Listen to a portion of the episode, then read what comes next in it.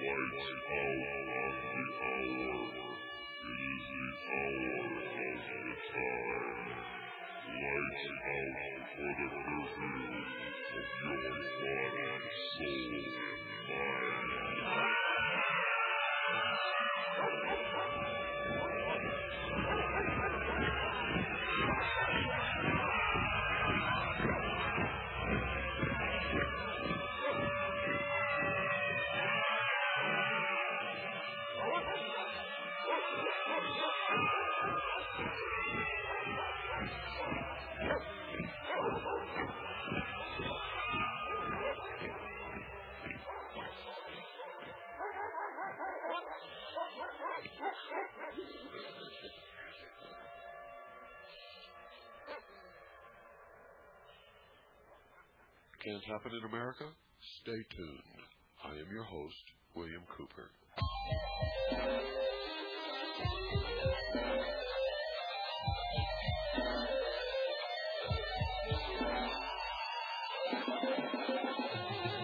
The things used to be. It's a hell of a time, cause the federal government mad. Brothers and the wars in your hands. People all over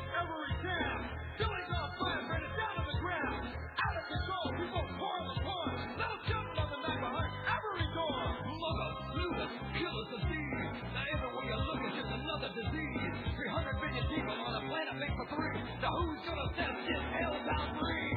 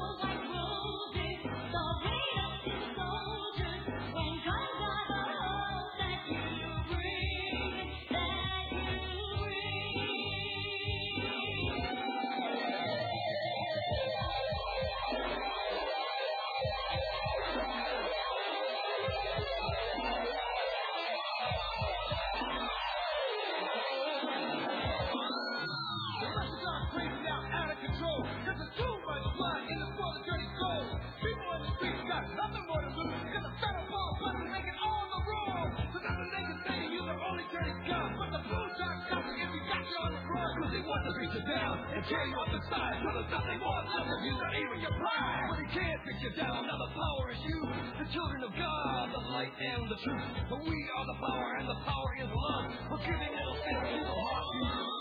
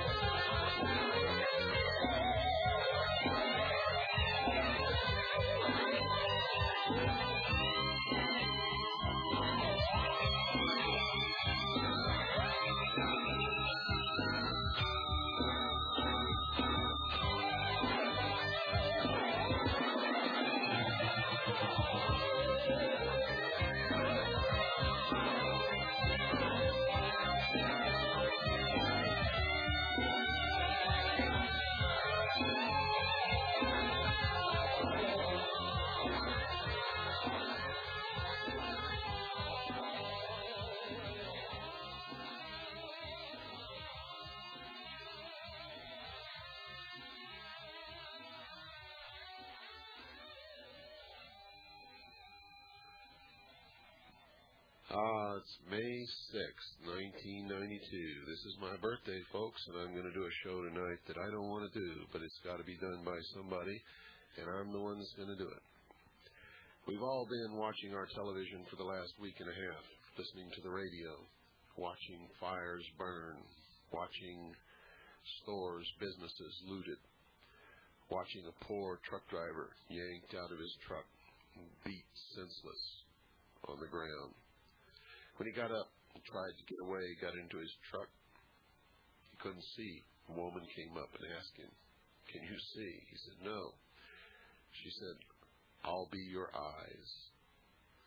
And such was the scenes that we watched.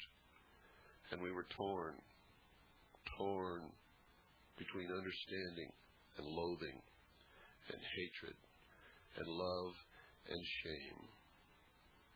And what for? And that's the subject of tonight's The Hour of the Time.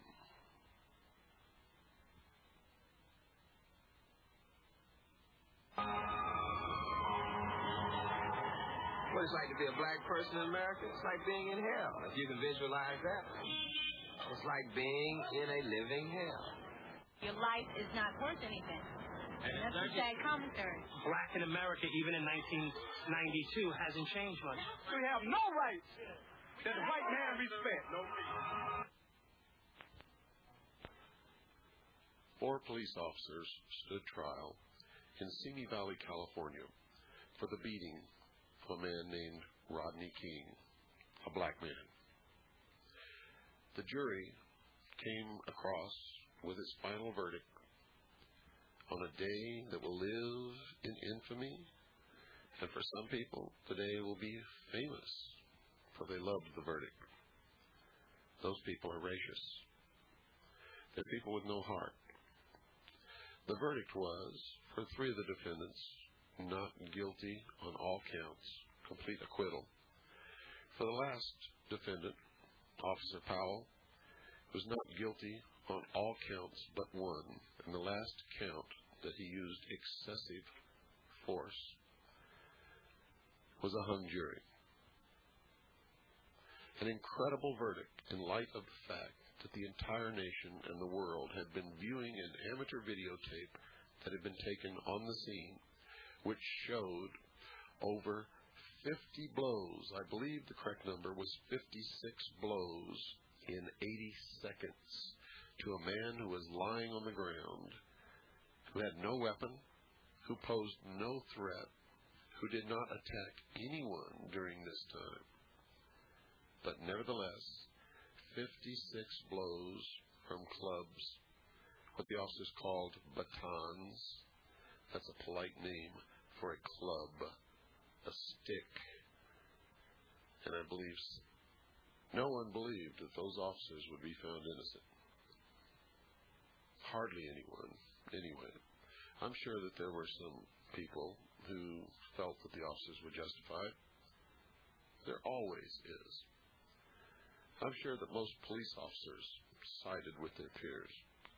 I'm sure that they felt the officers should be excused, overlooked, that they should be forgiven because of the dangers of the job, because that they go out in the street every day and they could be killed at any given moment. So that makes them do things that sometimes people should not do. Is that justified? Should people think that way? Well, that's been the debate all over the nation and all around the world. And in the main, I have to say that argument has lost. Most people were shocked. Shocked to the very core of their being over that verdict. And not just blacks. Whites were shocked. Hispanics were shocked. Puerto Ricans were shocked. Chinese people were shocked. Japanese people were shocked. And of course, the black community was outraged in a country with a history of prejudice, oppression, in a country where to be a black person is a struggle from the moment of birth until the moment of death.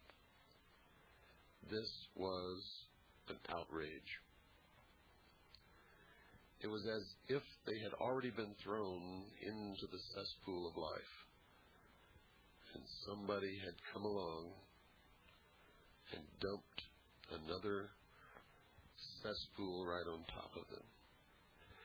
It took all the hope away from these people. At least that's what they tell me. And I have to tell you, it took some hope away from me because I've been predicting this for a long, long time. In fact, I'm going to give you now a speech that I delivered in New York City on April the 26th, 1992, just a few days before this incident took place. The incident that resulted in hundreds of buildings burned to the ground. I believe the last count that I heard, 1,700 buildings burned to the ground in Los Angeles. Over 40 people dead, more than in the Watts riots. Hundreds of people wounded. Over 700 people arrested many businessmen out of business forever, an entire economic community destroyed. I have to tell you, folks, no business, no businessman in his right mind will ever go back into South Central Los Angeles and open a grocery store, supermarket, a discount store, an electronics store, a stereo store, any kind of store It's not going to happen. It is not going to happen. If those people thought that they were bad off before, they are now destitute. In New York City on April the 26th, this is what I told my audience of approximately 600 people. I asked them to close their eyes and on their eyelids to draw a map of the United States and all of its possessions. And on that map, place a dot for every city and town in this great nation of ours. Every city and town. Put a dot there. Now, if you're like I am, you've got so many dots there you probably couldn't count them in a week because that's how big this country is. I want you all to understand that at any given moment, of any given hour, of any given day, of any given week, of any given month, of any given year, if you've got enough money, in every single one of those towns or cities you can buy as much of any type of drug that you can imagine or that you could possibly want if you have the money to pay for it. On some street corner, and in some cities and towns, on many street corners. Now I want you to take yourself and your imagination to that street corner in whatever town that you pick.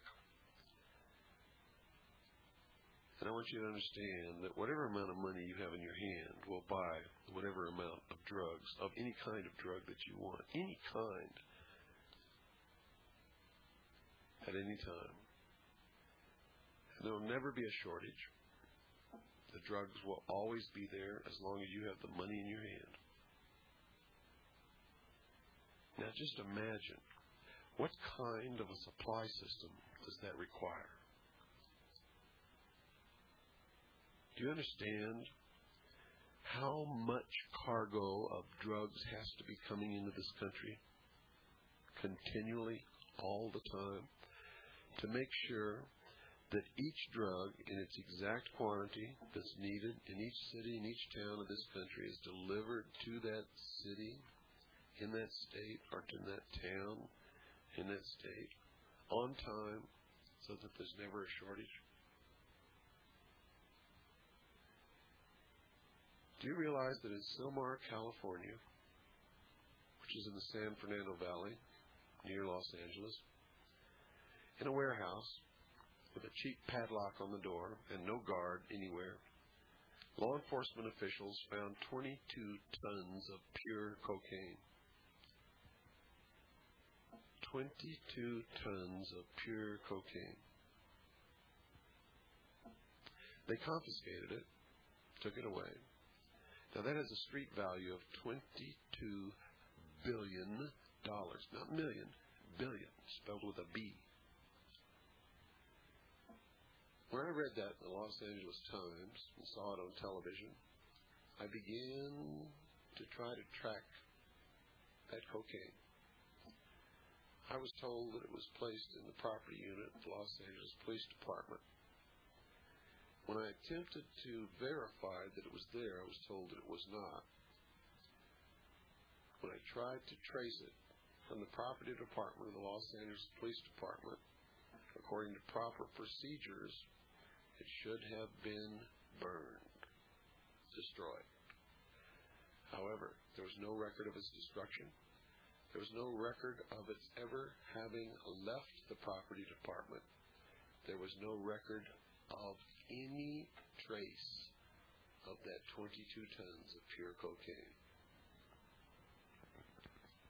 $22 billion street value. Now, I hope you understand that that's just one city, one little small town. In fact, Sylmar is not very big. It is not Los Angeles. One little small town in this whole nation. Now, just in the last few days, I believe they found six tons of cocaine in a warehouse somewhere, and and uh, a whole bunch of tons of cocaine in another warehouse somewhere. But you see, I don't even pay any attention to it anymore because I know that if you try to trace those those bags of cocaine, you won't find them. They go right back out onto the street, right through the police department as if it's got holes in it. It's incredible. You see, because money talks. The old saying is BS walks. You all know what that means. Money talks. Pretty hard for somebody to burn 22 tons of cocaine, but that's not the reason why it wasn't burned. So you have to understand, to get that much drugs into this country, so that every little city and town in this entire country is supplied with drugs, takes much more, much, much more. So much more that it's almost impossible to imagine. Much more than any Colombian drug lord could ever handle. And there's no Colombian drug lord that has anywhere near the amount of money that would be required to perform a logistics operation of that magnitude.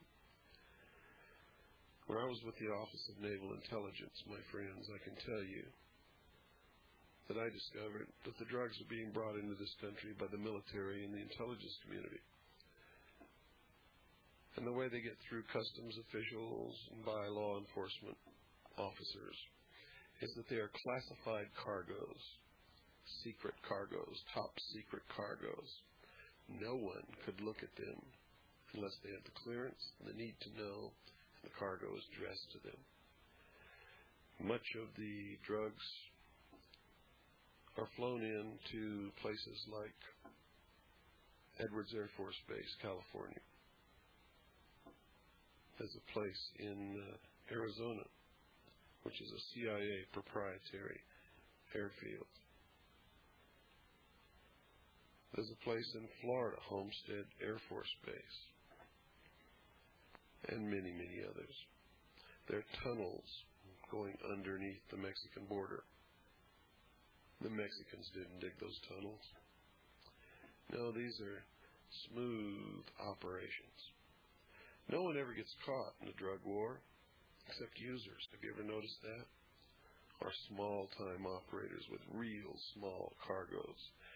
And anytime a huge, tremendous cargo is ever caught, like the 22 tons in Sylmar, no one is ever arrested, and the drugs always conveniently disappear. Right back out on the street. Well, what's this all about, what's it got to do with Rodney King? Well, I'll tell you, folks. In this country, most people who aren't black have not liked blacks. In fact, appear to be afraid of them. I don't know why. I really, honestly, truthfully don't know why. In my life, in my book, I wrote about a good friendship between myself and a black man. In fact, he was the best man at my wedding. I've never had that problem, so I don't understand it. Maybe it's because I wasn't raised in the United States of America. My father was an Air Force officer, command pilot, which means he's flown thousands of hours in airplanes, and he's still alive to talk about it. He's a retired colonel, lives in the state of Texas. And wherever he went, we went. And because of that, I spent a good portion of my life in foreign countries. Living on military bases, Air Force bases. And nobody ever taught me to hate the black man, or the yellow man, or any other man for that matter. So because I never learned it, and it is a learned trait, because no child is ever born hating any other child because of the color of his skin. Doesn't happen. It's taught by parents and by peers and by neighbors and by friends. It is a learned thing. It is a despicable thing. It is a tool that is used by the very powerful in this world to create dissension and hatred amongst the rest of us so that we struggle between classes. And one class attempts to hold the class below it down, while at the same time struggling up to the next higher class above itself, while they try to hold that class down. And descendants of slaves in this country have always been the lowest rung on the ladder of classes. So what the Rodney King thing is all about, ladies and gentlemen, is dissension, is hatred. It's being used, and I'm telling you right now, is created from the beginning. From the beginning. Do you really believe that it was an accident that a judge changed the venue upon the request of the defense to the wealthiest county in the state of California, or one of the wealthiest, I, I might say. Maybe not the wealthiest, but one of the wealthiest counties in the state of California. A county wherein over 2,000 police officers reside. A county where less than 2% of the population is black. A county who does not understand the violence, the oppression, the misery, the frustration of the people who live in south central Los Angeles. Now, don't get me wrong, I'm not sticking up for Rodney King. Rodney King committed a criminal act. He was drunk.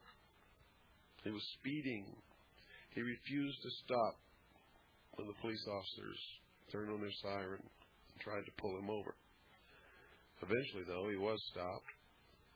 And when he was stopped, his two companions in the automobile got out of the automobile and surrendered to the officers and raised their hands behind their head and did exactly as they were told. And to my knowledge, they were not beaten. Rodney King, on the other hand, refused. He would not comply with the officer's orders. Therefore, when they tried to take him into custody, he resisted. He was then beaten, And for a few moments, it was reasonable force.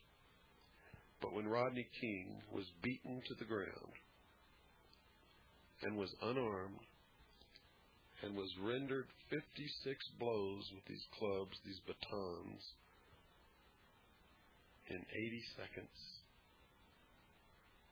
that is excessive force. I don't care what he did. See, I fought in Vietnam. And I'm going to tell you right now, folks, when I shot somebody and he fell to the ground, I didn't shoot him again, even if he was still alive. And I wouldn't have, unless he went for a weapon, or unless all of a sudden he became a very serious threat to me. Rodney King could not have been a threat to anyone. He was surrounded by officers. There were so many officers there that Rodney King could not have been a threat to anyone, could not have hurt anyone, could have been quickly overpowered without the use of any clubs whatsoever. But we're being propelled into a police state. You doubt it? Well, on the first night, the debut of this program, on May the 4th, I talked a little bit about that. I believe I talked a little bit of about it last night, on May 5th. That program was taped April the 30th, I believe. But I want you to understand something. When you sit in front of your television on Friday and Saturday night and watch cops, top cops, lady cops, 911 cops, SWAT cops, detective cops, and all the other cops, grandma cops, and you sit there and watch them break down doors without identifying themselves, without a search warrant, without a court order, rip people's mattresses apart, tear their walls apart, throw all their clothes on the floor. And they do something that you don't see in that series. You know, they strip search people. You don't see that because they can't show it on television. But they do it. Now, if they don't find anything, folks, all they have to do is drop a little bag of white powder somewhere in that house. And now they own the house. They take it from you. You don't have it anymore. You'll never have it anymore. They can confiscate your bank account, your RV, your cabin, your property, land, every single thing that you own your cars, your clothes, and your children. And except for your children, they can auction it all off within 24 hours. And there's not a thing that you can say or do about it. They can do it without a court order, without a trial, and without even charging you with any crime. And it's happened to many people. And you sit there in front of your television sets and you cheer it on. Say, get them, get those scummy so-and-sos. I've watched it. I've seen it. I've been in living rooms where this has occurred. And the reason you do it is because you're watching it happen to blacks, minorities, poor white trash, what they call poor white trash down south.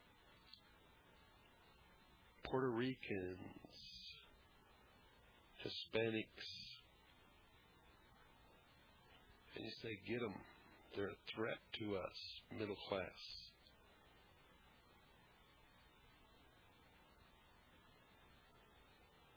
We've got to get the crime and drugs off the streets. That's your reasoning, and that's why you accept it. But most of you don't know anything about your country.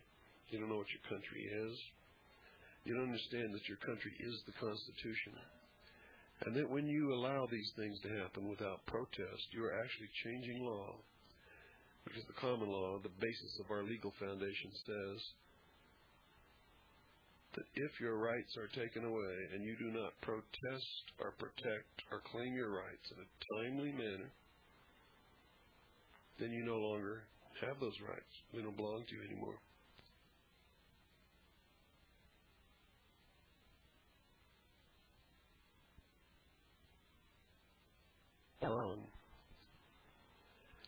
You see, the fourth article and amendment to the Constitution, one of the original Bill of Rights, first ten amendments, says that all of those things cannot be done.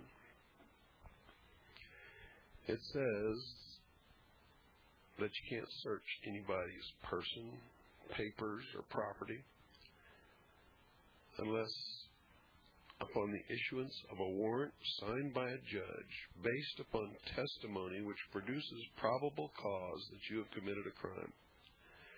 And the warrant must name the exact place to be searched and the exact items to be seized. So everything that they're doing is against the Constitution of the United States of America, which is this country. See, the United States of America is the Constitution and the Articles and Amendment thereof. Tear up that document, throw it away. This country ceases to exist. You'll have no more rights, no more protection, no more nothing. And that's what this is all about. They're setting us up to take away everything from us. And all of you people who are falling into it are setting the stage to have it done. If you're black and you participated in the looting and the burning and the rioting, you played right into the hands of those who would oppress us. You have been very stupid. If you're white and you participated in the looting and the fires and all of the other stuff, the rioting, you too were stupid. You played right into the hands of those who would oppress us. See, on television, I saw Hispanics, whites, blacks. Uh, I saw a mixture of every single ethnic group and race that exists in this country on the streets rioting. And if you were perceptive, you did too. I never saw a crowd of just blacks, or a crowd of just Hispanics, or a crowd of just whites. No, they were all mixed together, having a great time, taking advantage of the whole thing. And if I had my druthers, you'd all be in jail. Not just for looting and rioting. That didn't solve a darn thing.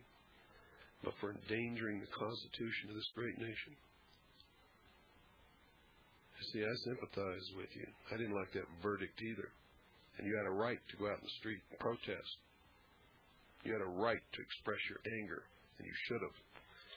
This whole nation would have been behind you if that's what you had have done. But you know what you really did? You scared the hell out of middle class America. Scared them bad. They'll never forget the scenes that they saw on that television set. They will never forget it. And you're going to hear things like this. frighten so many people is uh, the number of guns. Uh, you have the, the number of guns in Los Angeles at the moment in the hands of private citizens. Yes. Uh, well, if you put guns out there thinking that uh, somehow they will be held only by law-abiding citizens, you're wrong.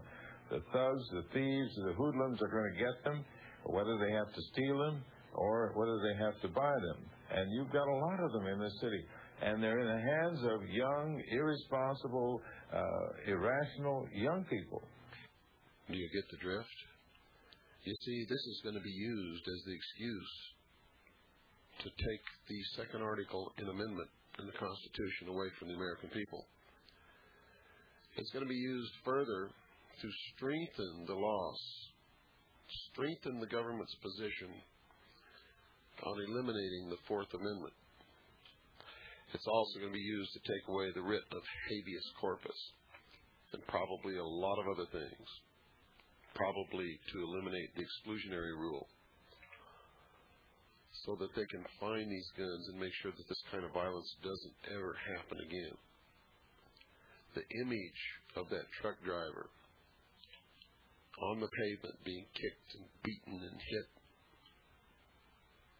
almost to the point of death just because he was there will never leave the minds of middle class America. Never. And no matter what they felt when they first viewed the Rodney King beating on the videotape, no matter what they felt then, this, I guarantee you, is what they feel now. I guarantee you that they are in full accord with this member of the jury who said this. Away. There were three people in the car that Rodney King was driving. All three of them were black. Two of them put their hands up and were handcuffed and booked in the proper procedure, and one chose not to be booked. Uh, it's as simple as that. Uh, Rodney King set the action.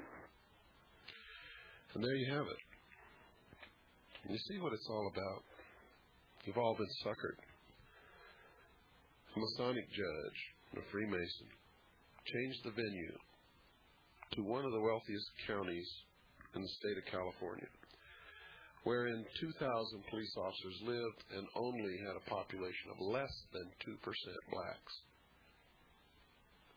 That in itself would have almost guaranteed an acquittal. But another Masonic judge, the one who actually tried the case, really did guarantee an acquittal. For the defense's entire case was that the officers acted in accordance with their training. Where have we heard that before? Wasn't the defense of the Nazis who were tried at Nuremberg that they were only following orders, obeying their superiors, carrying out the parameters of their training? This is an absolutely impossible, impossible concept for the American people to grasp and to hold on to. And you better understand what it means. We're being prepared for a police state. That's what cops, top cops, grandmother cops, SWAT cops, all the cop shows are all about. The glorification of the cops. What if they trained them to shoot you if you looked at them funny? You see, because the judge instructed the jury that if they found that the officers were acting within the parameters of their training, of their orders, that they could not be found guilty. And therein lies the rub. You see, it was all rigged from the beginning. The judges knew it. Everybody knew it. Did you know that Tom Bradley made a statement that in case the jury came in with a not guilty verdict that he expected rioting, that he was not prepared? Why? You know that Daryl Gates made a statement that he had set aside monies to pay extra police officers and take care of all the extra forces and things that they would need because if the verdict came in not guilty, they expected rioting. Yet they had no extra forces. They were completely unprepared and nothing was done. Why? Because somebody wanted to scare the living daylights out of the middle class in this country so that they could justify taking away rights from the American people. And I got to tell you something. You all fell for it. All of you. You fell for it hook, line, and sinker, and you're going to suffer because of it. This was no accident. And I've talked to a lot of blacks in those neighborhoods by telephone. Good, honest people who did not participate in, in those things. But they were witnesses and they watched. And they tell me that some of the fires were started by their people. They saw them do it. But some of the fires were started by people they never saw before and were professionals. Had professional,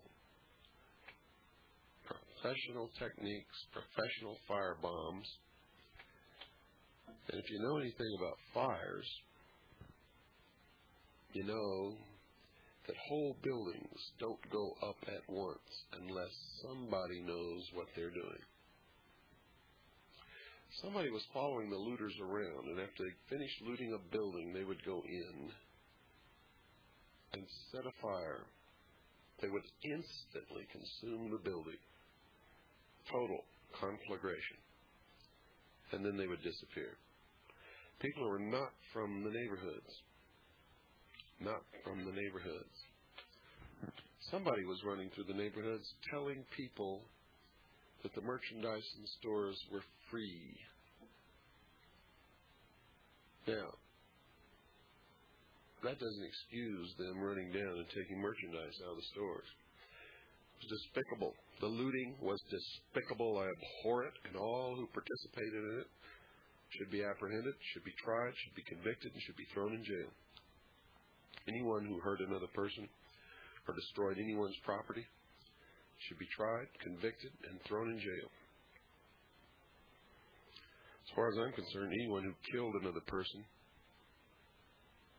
should be tried, convicted, and I would hope that they would receive a death sentence. But that's not up for me to decide. See, I believe everyone has a right to be angry and has a right to protest, has a right to demonstrate, has a right to march in this country. But no one has a right to do what these people did. I believe that our police officers serve the public, should be polite, should be professional, no one, no matter how guilty of any crime, should be subjected to a beating that we saw on that videotape being given to Rodney King. It's not up to the officers to judge punishment or to punish. Their job is to help the public, keep the public and their property safe, identify and apprehend criminals. And their job is to do it within the law and do it humanely. Training does not justify abuse. Hitler trained his SS to murder, cold blooded murder people. And if their excuse didn't stand up in the Nuremberg trials, why should this excuse stand up with these four officers in any trial in this country? Because that is the whole key to the whole not guilty verdict was the defense's position that they were acting within the parameters of their training and the instructions of the judge to the jury, that if they found that they were acting within the parameters of their training, they could not be found guilty. Which means, if during their training they were taught to rob a bank every third Sunday, and to take that money and buy guns and to go out and kill two people every fourth Sunday, then they could not have been found guilty if all of that was taught to them during their training.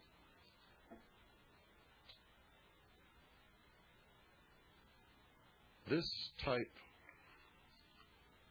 of thinking in this country is insanity and cannot be allowed. And these Freemason, Masonic judges who are part of the secret societies, who have infiltrated our society at all levels and our government at all levels, and whose aim is to destroy the sovereignty of this nation and the sovereignty of all other nations, and bring into being a one world totalitarian socialist government, must go. These people must be weeded out. They must be prosecuted and dealt with legally within the law, but it must be done. If you don't think there's a conspiracy, you watch. See, I said that this would happen in New York City. I told those people in New York City that this would happen. And it has. I said in New York City to that audience that when the blacks found out how they were being used and how they were being intentionally addicted to a welfare state, to create a dependent class of people, And then the welfare benefits are withdrawn to create a criminal class of people. And then the criminal class of people is addicted to dope, narcotics, not only as a feel good substance and addiction, but as a method to fuel their economy, as a method to put food on the table. You have to understand, folks, that this accomplishes three things. Drug addiction for blacks or for anyone else is a form of euphemistic slavery.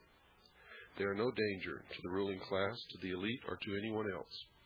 They are, in fact, slaves to their addiction, and they can be controlled by making the substance of their addiction or the focus of their addiction available or not available, cheap or expensive.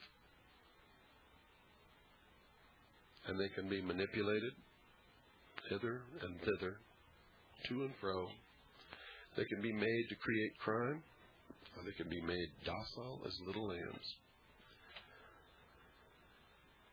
It also creates huge, tremendous profits beyond your wildest imagination for the secret government.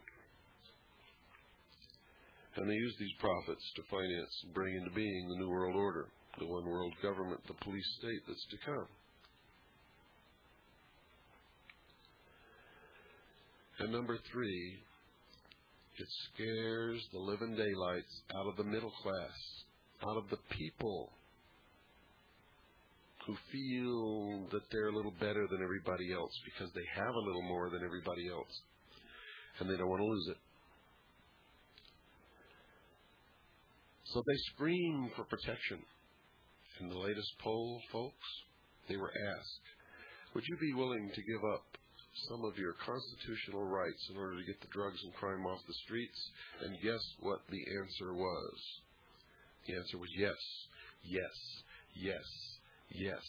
Please take the drugs and crime off the streets. We will give up whatever we have to give up.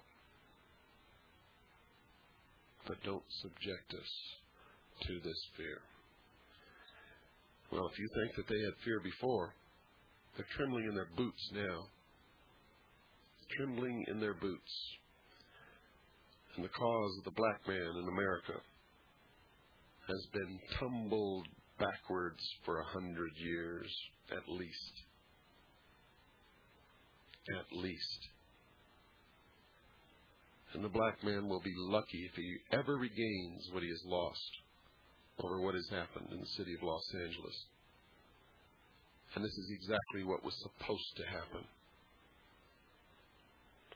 And all you kids, all you members of gangs out there, you want to feel like somebody? You want to be somebody? You get in touch with me and I'll show you how to be somebody. And I'll show you how to save yourselves and help save this country. Because this country is all you got. You see, it's not middle class America that's oppressing you. We're all being used. All of us. We are all being manipulated and used like puppets. And when those with the power pull the strings, we dance and we like it. Because we've been taught that that's what we're supposed to do and that's what we're supposed to like. And that's what Los Angeles was all about, and that's what Rodney King was all about. Rodney King made an eloquent speech saying that he wasn't like that. And he wished the violence would stop.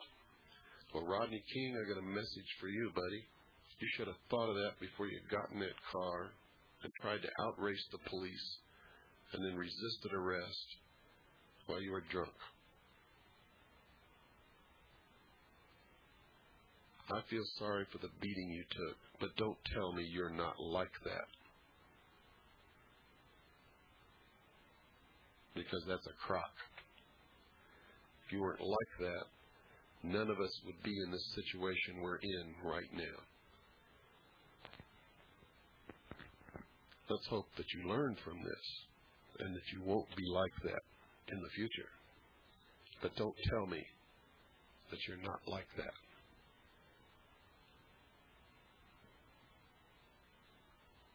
And what about all the black civil rights leaders who fueled this, and the congressmen who fueled this, and the media who fueled it? What about Congresswoman Waters from South Central LA, who, when asked if she would make a plea to stop the violence, said no, she wouldn't. What about all these self-serving, self-righteous leeches on the community that fueled this? It's time to wake up. It's time to take your power back. It's time to understand that I'm not your enemy, that you're not mine. It's time to understand that we're Americans and we all live here together. Racism is evil. Anti Semitism is evil. People cannot help what family they're born in. Whoever you are listening here right now, you had no choice into what your race is or who your parents were. No choice whatsoever. To hate a man or a woman because of the color of their skin or for anything else that is as stupid as that is insane. And if we continue to do that, we will surely deserve the harvest that we will reap from our actions. Racism is not born in anyone. It's taught. It's taught by parents, by teachers, by peers, by coaches, by friends, by relatives, by bus drivers.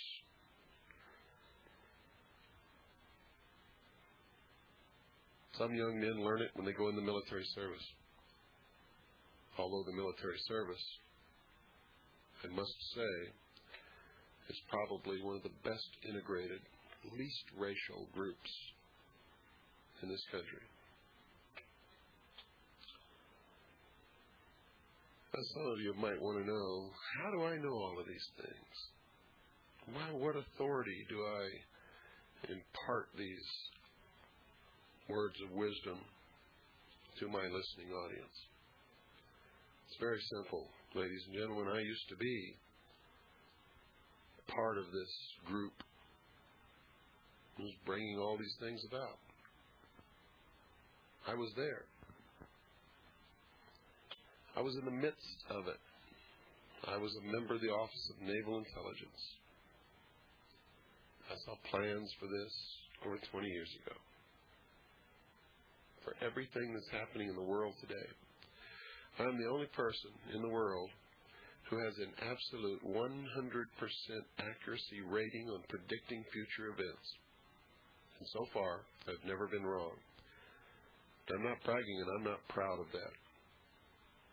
You see, because I base all of this upon documents, plans that I saw when I was a member of the Office of Naval Intelligence, and upon 20 years of research. I hope and pray every night that the next day I will be wrong. I want to be wrong because the day that I start to be wrong, it means that we will start to win the war. And don't fool yourself. We are engaged in a war for our freedoms, for our future, for our existence. And we are in great danger from many, many, many things in many, many areas and one special group of people in particular. But the biggest enemy that we have on this earth is ourselves, our own ignorance, our apathy, our inability to see and to hear and to understand. Our willingness to elect somebody we never saw, don't know, and trust them explicitly and believe that they're a saint while they go trooping off to Washington. Have you ever stopped to think how absolutely absurd that is? Absurd. Most of you can't trust your own relatives. And you trust some stranger to go off and represent you in Washington, and then you forget about it and trust that person to do the right thing. And then you wonder what happens when they don't. Come on, wake up. I mean it. And you better wake up and start voting. And you better throw all the bums out, put some citizens in there, and you better restrict the terms to one term. Because if they decide to become a professional career politician, that means they got to get reelected. If they got to get reelected, they can't do the right thing. That's what's wrong with this country. They can't do the right thing. So they're easily corrupted, easily bought and paid for, easily steered down the path away from us. And at some point along the line, their conscience doesn't even bother them anymore. They don't even care about us. Why? Because here's what they think of us. And on a daily basis, we prove them right. Quote A nation or world of people who do not use their intelligence are no better than animals who do not have intelligence, and thus are steaks on the table by choice and consent. Unquote. You fit into that category? Do you? Think about it honestly. Look yourself in the mirror. If you do, admit that you've been stupid and decide that you're never going to be stupid again for the rest of your life. It's important. Help me. Good night,